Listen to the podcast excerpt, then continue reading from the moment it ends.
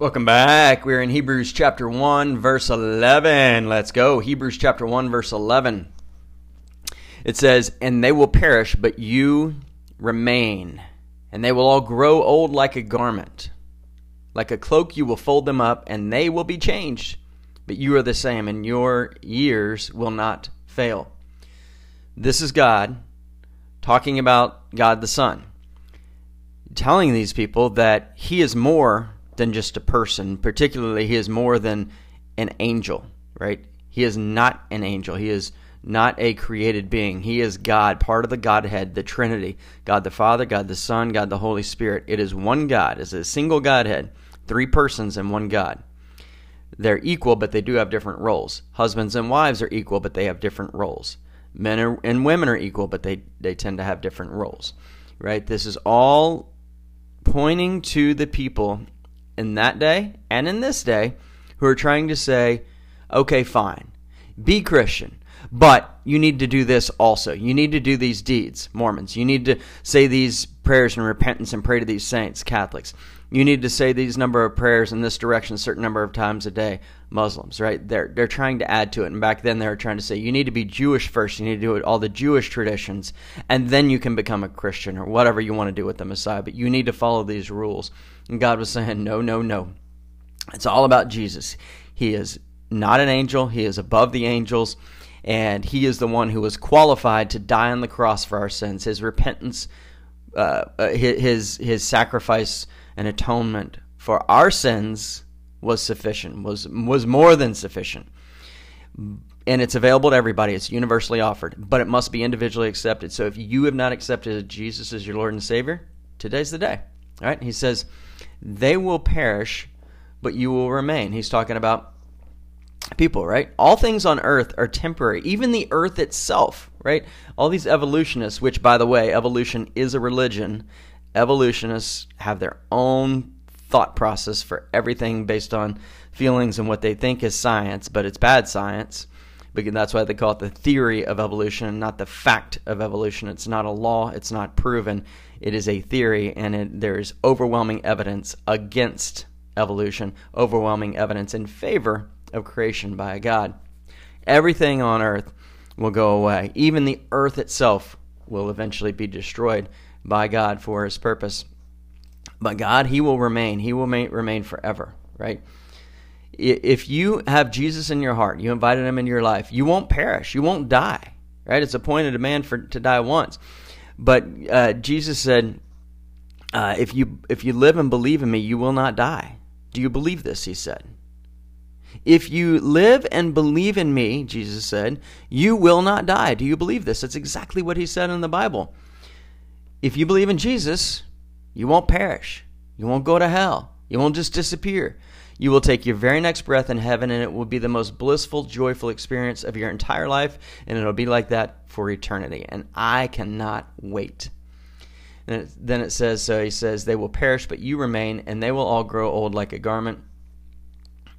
Like a cloak, you will fold them up, and they will be changed. Right? We will get the earth will go away, people's bodies, earthly bodies will die, and heaven will get these new awesome eternal bodies which are going to be way better than, you know, this one. It's going to be it's going to be better looking, it's going to be more endure, durable, uh, more durable, more enjoyable. It's not going to have the effects of gravity where we get these wrinkles and hurt bones and joint aches and all that stuff. It's just going to be awesome. And it says, But you were the same, and your years were not failed. We know that Jesus is the same yesterday, today, and forever. How do we know that? Because the Bible tells us. And it says your years will not fail. Right? God's been around forever. He's not a created being. People have this circular argument. They're like, well, who created God then? Another God?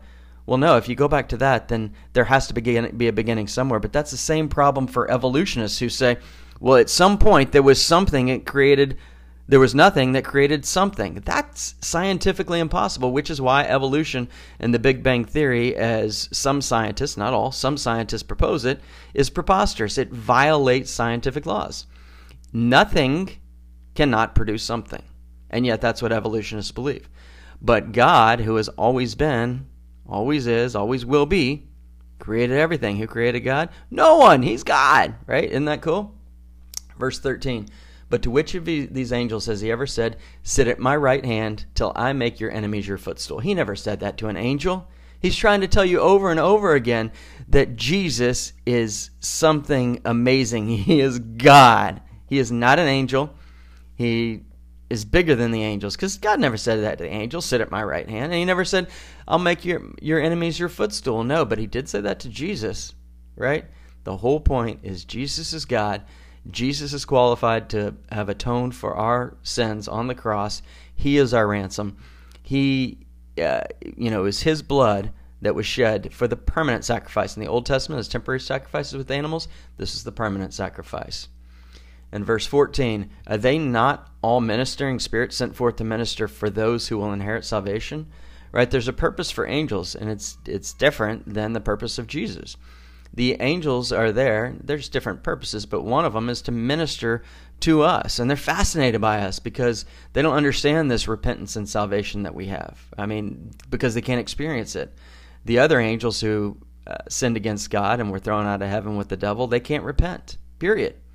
And so these angels are like, wow, these people rebelled against God and God forgives them and they're back in the grace of God and they're going to be in heaven with us forever. And some already are, and the rest of us who believe or will believe will eventually be in heaven with them. So God is good. Remember, it's Jesus plus nothing equals salvation. It's not Jesus plus deeds or works or praying this many times in this direction or confessing to a man in a, in a robe or with a cloth around his neck or anything like that. It is about do you have a personal relationship with Jesus? period. If you haven't invited Jesus into your life, you won't be saved, but it's so simple. You can do it right now. If you're running, jogging, walking, going up an elevator, in your car, you can ask Him into your heart right now. Declare that He is Lord and invite Him into your life. Apologize for your sins, repent of your sins, and ask Him to cleanse you. And He will. If you confess with your mouth that Jesus is Lord and believe in your heart that God raised Him from the dead, you will be saved. Lord, thank you so much. Help us to be strong this day. Help us to be loving. Help us to be purposeful and why we're living, Lord, not just going through life for the motions, but saying, what's our purpose? Our purpose is to fire up others on uh, for for Jesus, to glorify you, God, to point people to Jesus. Help us to do that better today than we've done in a long time. In your name, amen.